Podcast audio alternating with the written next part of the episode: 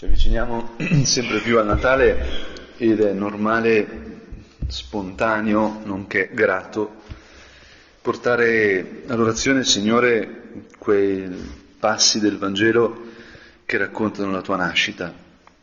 Lo abbiamo fatto, lo faremo, anche, Signore, è particolarmente bello farlo davanti al presepe, per vedere appunto che quella rappresentazione che è iniziata 800 anni fa a Greccio dal cuore, dalla, dall'orazione di, di San Francesco d'Assisi, ecco, continua in qualche modo a ispirare, a aiutare la nostra orazione.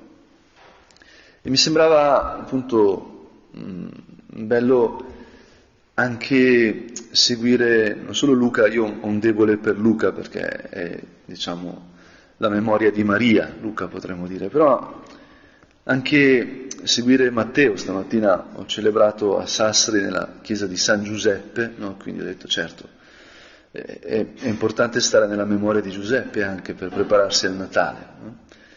E, e, appunto in San Matteo, che ha la prospettiva di Giuseppe, mh, c'è un, un personaggio un po' peculiare quando uno pensa al presepe può così pensare ai pastori, può pensare alle pecore, può pensare alla donna che porta la brocca d'acqua. Ci sono tanti personaggi, quello che dorme, il dormi dormi, il pastore che si stupisce eh, perché ci sono gli angeli, eccetera, eccetera.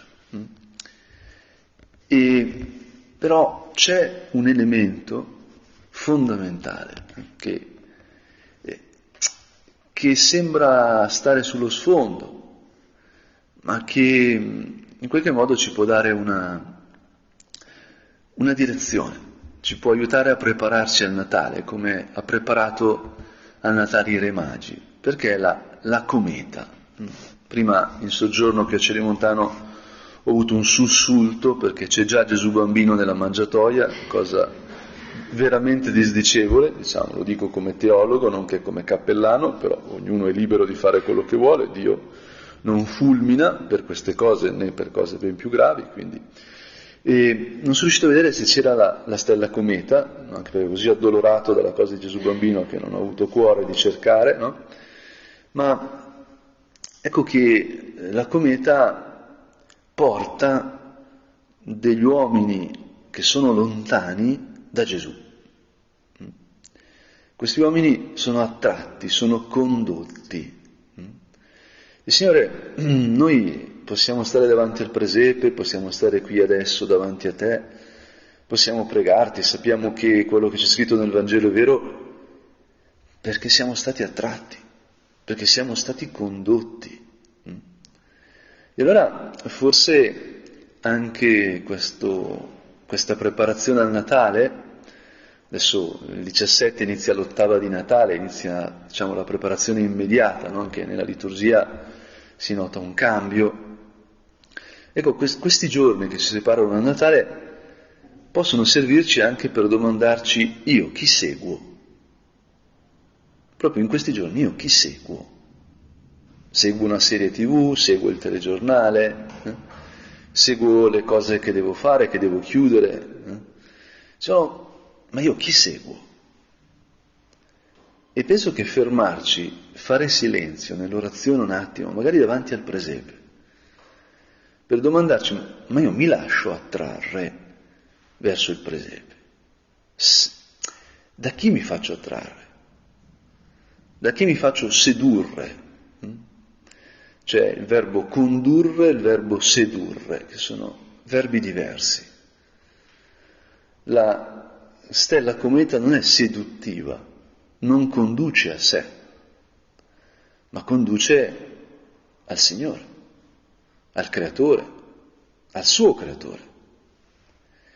E, e la cometa conduce, non seduce. E noi, Signore, molte volte, senza saperlo, siamo sedotti, siamo attratti da luci che sono idoli, da preoccupazioni che un po' come vapore, hm, riempiono tutta la nostra anima e non lasciano spazi E allora abbiamo bisogno di fermarci davanti al presepe. Fare orazione davanti al presepe è una cosa bellissima. Fa tanto bene, fa tanto bene. È una cosa da bambini. Ma fa bene lasciarsi stupire dalle luci della cometa piuttosto che dalle luci per strada, dalle luci nei negozi. Oggi sono, ho fatto un viaggio in aereo, sono tornato da Sassari oggi e sono arrivato a Fiumicino e, e poi ho preso il treno, sono arrivato a, a Termini e a un certo punto mi è entrato quasi il disgusto delle cose. Cioè ogni passo sei sedotto da una cosa che ha una promessa. Cose, cose da mangiare, da comprare. Addirittura adesso ho, ho notato, ho notato perché porta il mio nome, c'è un negozio per collari di cani a Termini. Eh? E si chiama Julius, appunto, cioè i, cioè, i, collani, i collari schiavi. Io dico, ma, ma chi compra? Cioè, capisco Venchi coi gelati, eh? ma il collare di cane in stazione, si vede che ci sarà mercato, se no non resisteranno, no? Ma, Signore, tutto, tutto, tutto che ci distrae dalla somma semplicità. E invece i magi, ecco che sono venuti da Oriente fino a Gerusalemme, hanno fatto un viaggio. Il Signore, prepararsi a Natale, fare un viaggio, e in qualche modo lasciare la propria terra, lasciare la propria sicurezza, lasciare i propri idoli per farsi condurre, non sedurre, da te, che sei la verità su di me, la verità sul mondo, da te che sei la bontà, che fonda la mia bontà, che fonda la bontà del mondo. E Signore, abbiamo bisogno di questo. I re magi arrivano a Gerusalemme e domandano dov'è colui che è nato, il re dei giudei. Abbiamo visto spuntare la sua stella e siamo venuti ad adorarlo. Dov'è colui che è nato? Io chi cerco in questi giorni? Chi cerco nel presepe? Io chi adoro? Ah, io non adoro, non adoro nessuno. Non è vero. L'uomo è un essere che non può non adorare. Se non adora Dio, adorerà cose, persone, realtà finite. Noi non possiamo non adorare perché siamo stati fatti a immagine e somiglianza di Dio. E quindi non possiamo stare da soli, non possiamo non essere abbracciati e abbracciare, non possiamo non cercare l'assoluto, è impossibile. Il nostro desiderio ci mette sempre in viaggio. E allora la domanda è dove andiamo? Verso chi camminiamo? Chi seguiamo? Anzi, cosa seguiamo a volte? Allora Erode rimane turbato perché sono arrivati questi personaggi dall'Oriente, chiamano i re magi perché probabilmente avevano, diciamo, erano come ambasciatori di re, erano saggi della corte di un re orientale, probabilmente nella Persia, là dove appunto la memoria del popolo ebraico colloca Daniele, eccetera, ebrei che erano stati in esilio, che erano diventati saggi, quindi c'è come un seme eh, in questa corte del grande oriente, dell'Oriente, diciamo, vicino, che però è una, una grande nazione, e re magi arrivano. Chiedono a Erode, che è un, un reuncolo locale, e, e lui rimane turbato con Gerusalemme perché vuol dire che sta nascendo un re che gli toglie il trono. E allora riunisce i capi dei sacerdoti, gli scrivi, cioè ricorre a coloro che sono autorità religiose e domanda ma, ma dove deve nascere il Messia?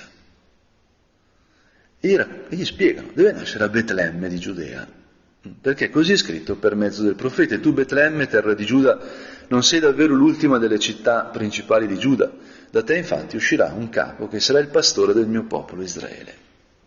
Mm? Betlemme è una piccola città che però è grande. È grande questo, questa città che si chiama Casa del Pane, mm, è anche una profezia eucaristica, perché lì, in questa città piccola, nascerà colui che è pastore, colui che guiderà il popolo. Signore, io sono Betlemme, ciascuno di noi è Betlemme, perché veramente tu nasci in noi, Signore, il battesimo ci ha identificato con te. E la nostra vita è Betlemme. I re magi vengono verso di noi, i re magi ci possono aiutare, seguendo la, la cometa, a trovare in noi la nostra vera identità, che è l'essere amati da te, l'essere creati da te, l'essere redenti da te. Chi sono io se Cristo è nato in me? Betlemme è piccola, ma è il centro del mondo. E allora non è che quello che io cerco seguendo le luminarie, le lucette, le luci seducenti, in verità lo posso trovare solo accodandomi ai re magi e potremmo dire lasciandomi stupire da questa semplicità di Dio, che non disdegna il piccolo, non disdegna l'umile, anzi. Ed è bello come, dopo aver interrogato Erode, ecco che re magi si mettono in cammino verso Betlemme ed ecco la stella che avevano visto spuntare li precedeva finché giunse e si fermò sopra il luogo dove si trovava il bambino. E al vedere la stella provarono una gioia grandissima. Ecco, Signore, la stella arriva a casa. E da Sassari sono stato a fare una, una conferenza nella quale ho parlato del piccolo principe, quindi mi è venuta in mente una cosa strana oggi tornando da, da Sassari, appunto, io vi, ve la propongo e se vi sembra troppo strana non succede niente, rimanete sul Vangelo, no? perché quello che conta è il Vangelo. Io cerco sempre di leggere il Vangelo quando faccio le meditazioni perché è parola di Dio, quindi parla al cuore di ciascuno. No? Per me eh, ha sempre parlato, fin da quando ero bimbo, molto di Gesù anche il piccolo principe. E quando sono diventato grande, sono diventato professore, sono diventato teologo, ho scoperto che Saint-Exupéry si era ispirato al bambinello di Praga, al Gesù bambino di Praga, nel pensare al piccolo principe. Quindi ho detto, ma forse non ero così scemo da bambino, diciamo così, forse un'intuizione c'era. No? E per questo mh, mm, mi concedo la licenza di introdurre nel parlare di Natale, nel parlare della cometa, dei re magi, una, un episodio del Piccolo Principe che è un po' anche il cuore di tutto quello che racconta Saint-Exupéry, che è il capitolo ventunesimo, quando il Piccolo Principe, dopo aver scoperto le rose, ha scoperto un roseto, scoperta drammatica per lui perché viene da un piccolo pianeta dove c'è un'unica rosa, la sua rosa, che eh, lui pensava essere l'unica al mondo. E in fondo Saint-Exupéry è il piccolo principe, come è l'aviatore, e la Rosa è sua moglie, Consuelo. E lui aveva problemi matrimoniali. E quindi questo viaggio del piccolo principe, in un certo senso, rappresenta il viaggio dell'amore travagliato di Saint-Exupéry di Antoine con Consuelo. E sulla terra Saint-Exupéry, e quindi il piccolo principe, quindi l'aviatore, scopre che ci sono tante rose. E lui dice, ma allora mi ha mentito la mia rosa, non è unica. E qui interviene la volpe. Signore, noi tutti vogliamo essere unici. E vedere tante cose, tante scatole tutte uguali, tutte uguali nei negozi, Vedere tutte queste luci tutte uguali, in qualche modo diventa un ostacolo a questo desiderio di essere unici. Tutto è in serie, tutto è industriale, tutto è veloce. E invece nel presepe tutto è unico, tutto è in silenzio, tutto è calmo, Dove trovare noi stessi? Come trovare noi stessi? E qui il dialogo tra il piccolo principe e la volpe ci, ci offre un chiaro consiglio che a me serve molto per seguire la stella, per lasciarmi attrarre a Gesù, per scoprire me stesso, appunto per scoprire che sono unico, che non sono mai solo. Buongiorno, disse la volpe.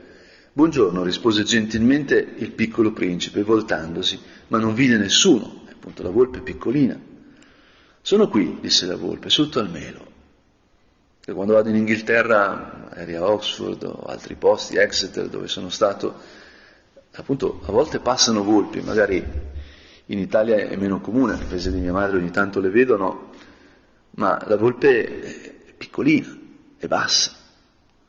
Chi sei? domandò il piccolo principe. Sei molto carino. E qui la traduzione è fedele perché appunto volpe maschile in francese, mentre fiore è femminile. Per questo alla rosa dice come sei bella. Sono una volpe, disse. Vieni a giocare con me, le propose il piccolo principe. Sono così triste, perché ha scoperto che la sua rosa non è unica. Non posso giocare con te, disse la volpe, non sono addomesticata. E qui entra in scena questo verbo domesticare, che è il cuore di questo episodio, ma che punta anche al cuore del messaggio del piccolo principe, il quale dice, ah scusa, fece il piccolo principe, ma dopo un momento, proprio perché è bimbo, eh, soggiunse, cosa vuol dire addomesticare? E, e, la volpe non risponde, ma il piccolo principe non molla mai. La volpe dice non sei di queste parti, che cosa cerchi? Cerco gli uomini. Che cosa vuol dire addomesticare? Piccolo principe non rinuncia mai a una domanda, come i bambini non smettono mai di chiedere perché.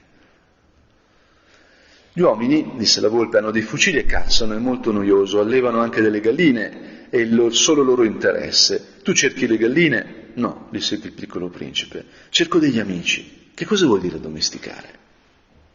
È una cosa da molto dimenticata. Attenzione. Addomesticare è una cosa da molto dimenticata. Vuol dire creare dei legami. Creare dei legami. Certo, disse la volpe. Tu fino ad ora per me non sei che un ragazzino uguale a centomila ragazzini e non ho bisogno di te e neppure tu hai bisogno di me. Io non sono per te che una volpe uguale a centomila volpi ma se tu mi addomestichi, noi avremo bisogno l'uno dell'altro. Tu sarai per me unico al mondo, io sarò per te unica al mondo. E qui si fa interessante. Perché noi vogliamo essere unici, anzi vogliamo essere riconosciuti come unici.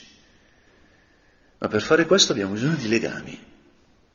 Comincio a capire, disse il piccolo principe, c'è un fiore, credo che mi abbia domesticato. È possibile, disse la volpe, capita di tutto sulla terra. O no, non è sulla terra. Allora la volpe sembrò perplessa. Su un altro pianeta? Sì. Ci sono cacciatori su questo pianeta? No.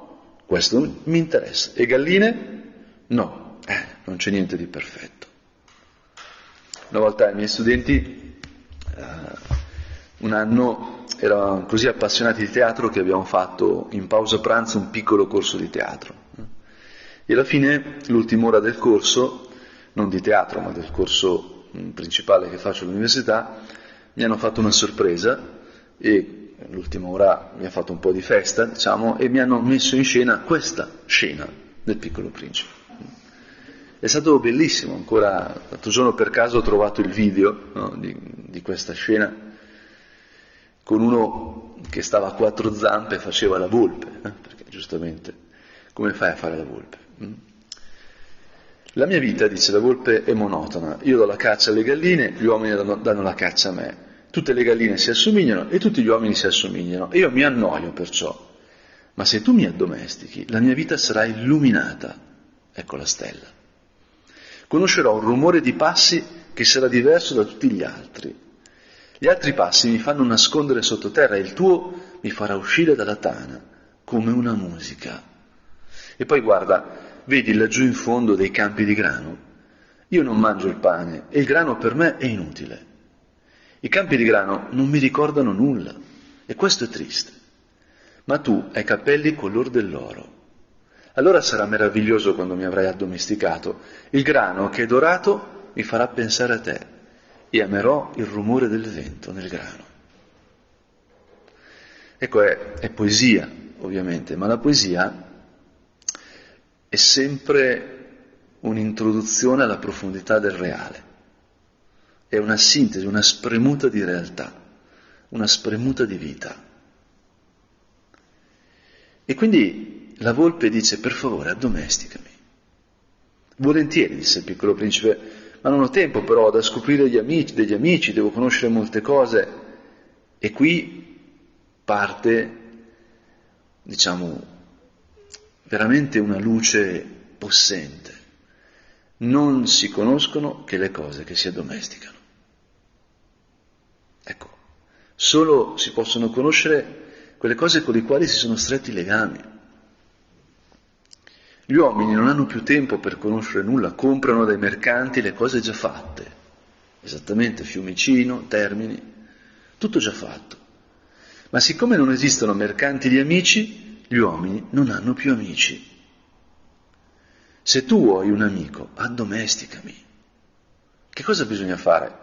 Bisogna essere molto paziente, rispose la volpe. In principio tu ti siederai un po' lontano da me, così nell'erba, io ti guarderò con la coda dell'occhio e tu non dirai nulla. Le parole sono una fonte di malintesi, ma ogni giorno tu potrai sederti un po' più vicino. E così il piccolo principe ritornò l'indomani. Sarebbe stato meglio ritornare alla stessa ora, disse la volpe. Se tu vieni, per esempio, tutti i pomeriggi alle quattro, io, dalle tre io comincerò ad essere felice. Col passare dell'ora aumenterà la mia felicità. Quando saranno le quattro incomincerò ad agitarmi ed inquietarmi. Scoprirò il prezzo della felicità. Ma se tu vieni non si sa quando, io non saprò mai a che ora prepararmi il cuore. Ci vogliono i riti. I riti. Natale viene il 25 di dicembre, tutti gli anni. Per scherzare mio cugino, abbiamo visto insieme il calendario del 2024, no? E per scherzare ha detto, ah va, anche l'anno prossimo Natale è il 25 dicembre, no? Eh, perché la Pasqua si muove, il Natale è fisso. Gesù viene sempre, alla stessa ora. E ogni ora è l'ora in cui viene Gesù, in un certo senso. Ma è così importante il rito, che cos'è un rito? Anche questa è una cosa da tempo dimenticata, disse la volpe. È quello che fa un giorno diverso dagli altri giorni, un'ora dalle altre ore. E qui racconta come i cacciatori vanno a ballare tutti i giovedì con le ragazze del villaggio e quindi il giovedì è un giorno di festa, anche per lui che appunto per la volpe che non deve eh, scappare dai cacciatori. E così il piccolo principe addomesticò la volpe. E quando l'ora della partenza fu vicina, Ah, disse la volpe, piangerò. La colpa è tua, disse il piccolo principe, io non ti volevo far del male, ma tu hai voluto che ti addomesticassi. È vero, disse la volpe. Ma piangerai, disse il piccolo principe. E certo, disse la volpe. Ma allora che ci guadagni? Ci guadagno, disse la volpe, il colore del grano. Mm? Vai a rivedere le rose, dice la volpe, e capirai che la tua è unica al mondo. Quando ritornerai a dirmi addio ti regalerò un segreto. E il piccolo principe se ne andò a rivedere le rose. Voi non siete per niente simili alla mia rosa, voi non siete ancora niente, nessuno vi ha addomesticato e voi non avete addomesticato nessuno. Voi siete come era la mia volpe, non era che una volpe uguale a centomila altre, ma ne ho fatto il mio amico ed ora è per me unica al mondo. Voi siete belle, ma siete vuote. Non si può morire per voi. Questo è il cuore, per me, del piccolo principe. Certamente un qualsiasi passante crederebbe che la mia rosa vi rassomigli, ma lei, lei sola, è più importante di tutti voi, perché è lei che ho annaffiata, perché è lei che ho messa sotto la campana di vetro, perché è lei che ho riparato col paravento, perché su di lei ho ucciso i bruchi, salvo due o tre per le farfalle. Perché lei che ha ascoltato lamentarsi o vantarsi, io anche qualche volta tacere, perché è la mia rosa. E ritornò dalla volpe e disse addio, addio disse la volpe. Ecco il mio segreto, è molto semplice. Non si vede bene qua col cuore, l'essenziale è invisibile agli occhi. Ecco, Signore, è un testo poetico di un credente, di sicuro, e parte di uno dei libri tradotti più di tutti al mondo dopo la Bibbia, è un libro che ha parlato a molti cuori. E a me quello che colpisce nel leggerlo a Natale è che i magi si sono fatti addomesticare dalla stella cometa. E la stella cometa li ha portati da Gesù. E loro hanno trovato, entrati nella casa, Maria con il bambino. E si sono prostrati e lo hanno adorato. E poi hanno aperto i loro scrigni e gli hanno offerto in dono oro, incenso e mirra. Sono arrivati a casa.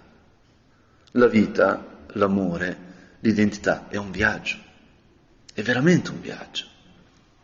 Noi non possiamo essere veramente noi stessi se non ci mettiamo in cammino. E avere amici, non essere soli, che è quello che tutti desiderano, la, la paura nostra vera è quella della morte, cioè quella della solitudine, è un viaggio.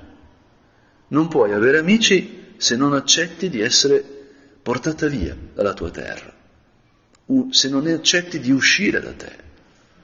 Non puoi essere te stessa se non ti lasci addomesticare dalla stella, da questo bimbo che, che turba Erode perché, perché non è mm, qualcuno di controllabile, perché cambia la storia, infatti gli anni li conteremo a partire da lui, da quel momento. Siamo nel 2024 dopo Cristo. Signore, ecco, noi non siamo fatti per essere tutti uguali, non siamo fatti per vivere nella noia del ripetersi delle cose tutte identiche. Noi siamo fatti a tua immagine e somiglianza, quindi siamo fatti per l'infinito, siamo fatti per l'unicità. E abbiamo bisogno di legami, abbiamo bisogno di relazioni, abbiamo bisogno di riti, abbiamo bisogno del Natale. E la cosa che mi ha commosso quest'anno, appunto, che la, la ragazza che aiuta mia madre e mia zia, che è praticamente una figlia e per me una sorella adesso, si chiama Elena, che non è la mia cuginetta, e, ehm, che anche si chiama Elena, ma lei quest'anno ha fatto il presepe e l'ha riempito zeppo di eh, personaggi. Io di solito quando facevo il presepe ogni anno alcuni li lasciavo nella valigia no, dove tenevamo il presepe e cambiavo, facevo girare un po' i personaggi, facevo i turni nel presepe, diciamo così. No? E ce lei no, lei li ha messi tutti, no?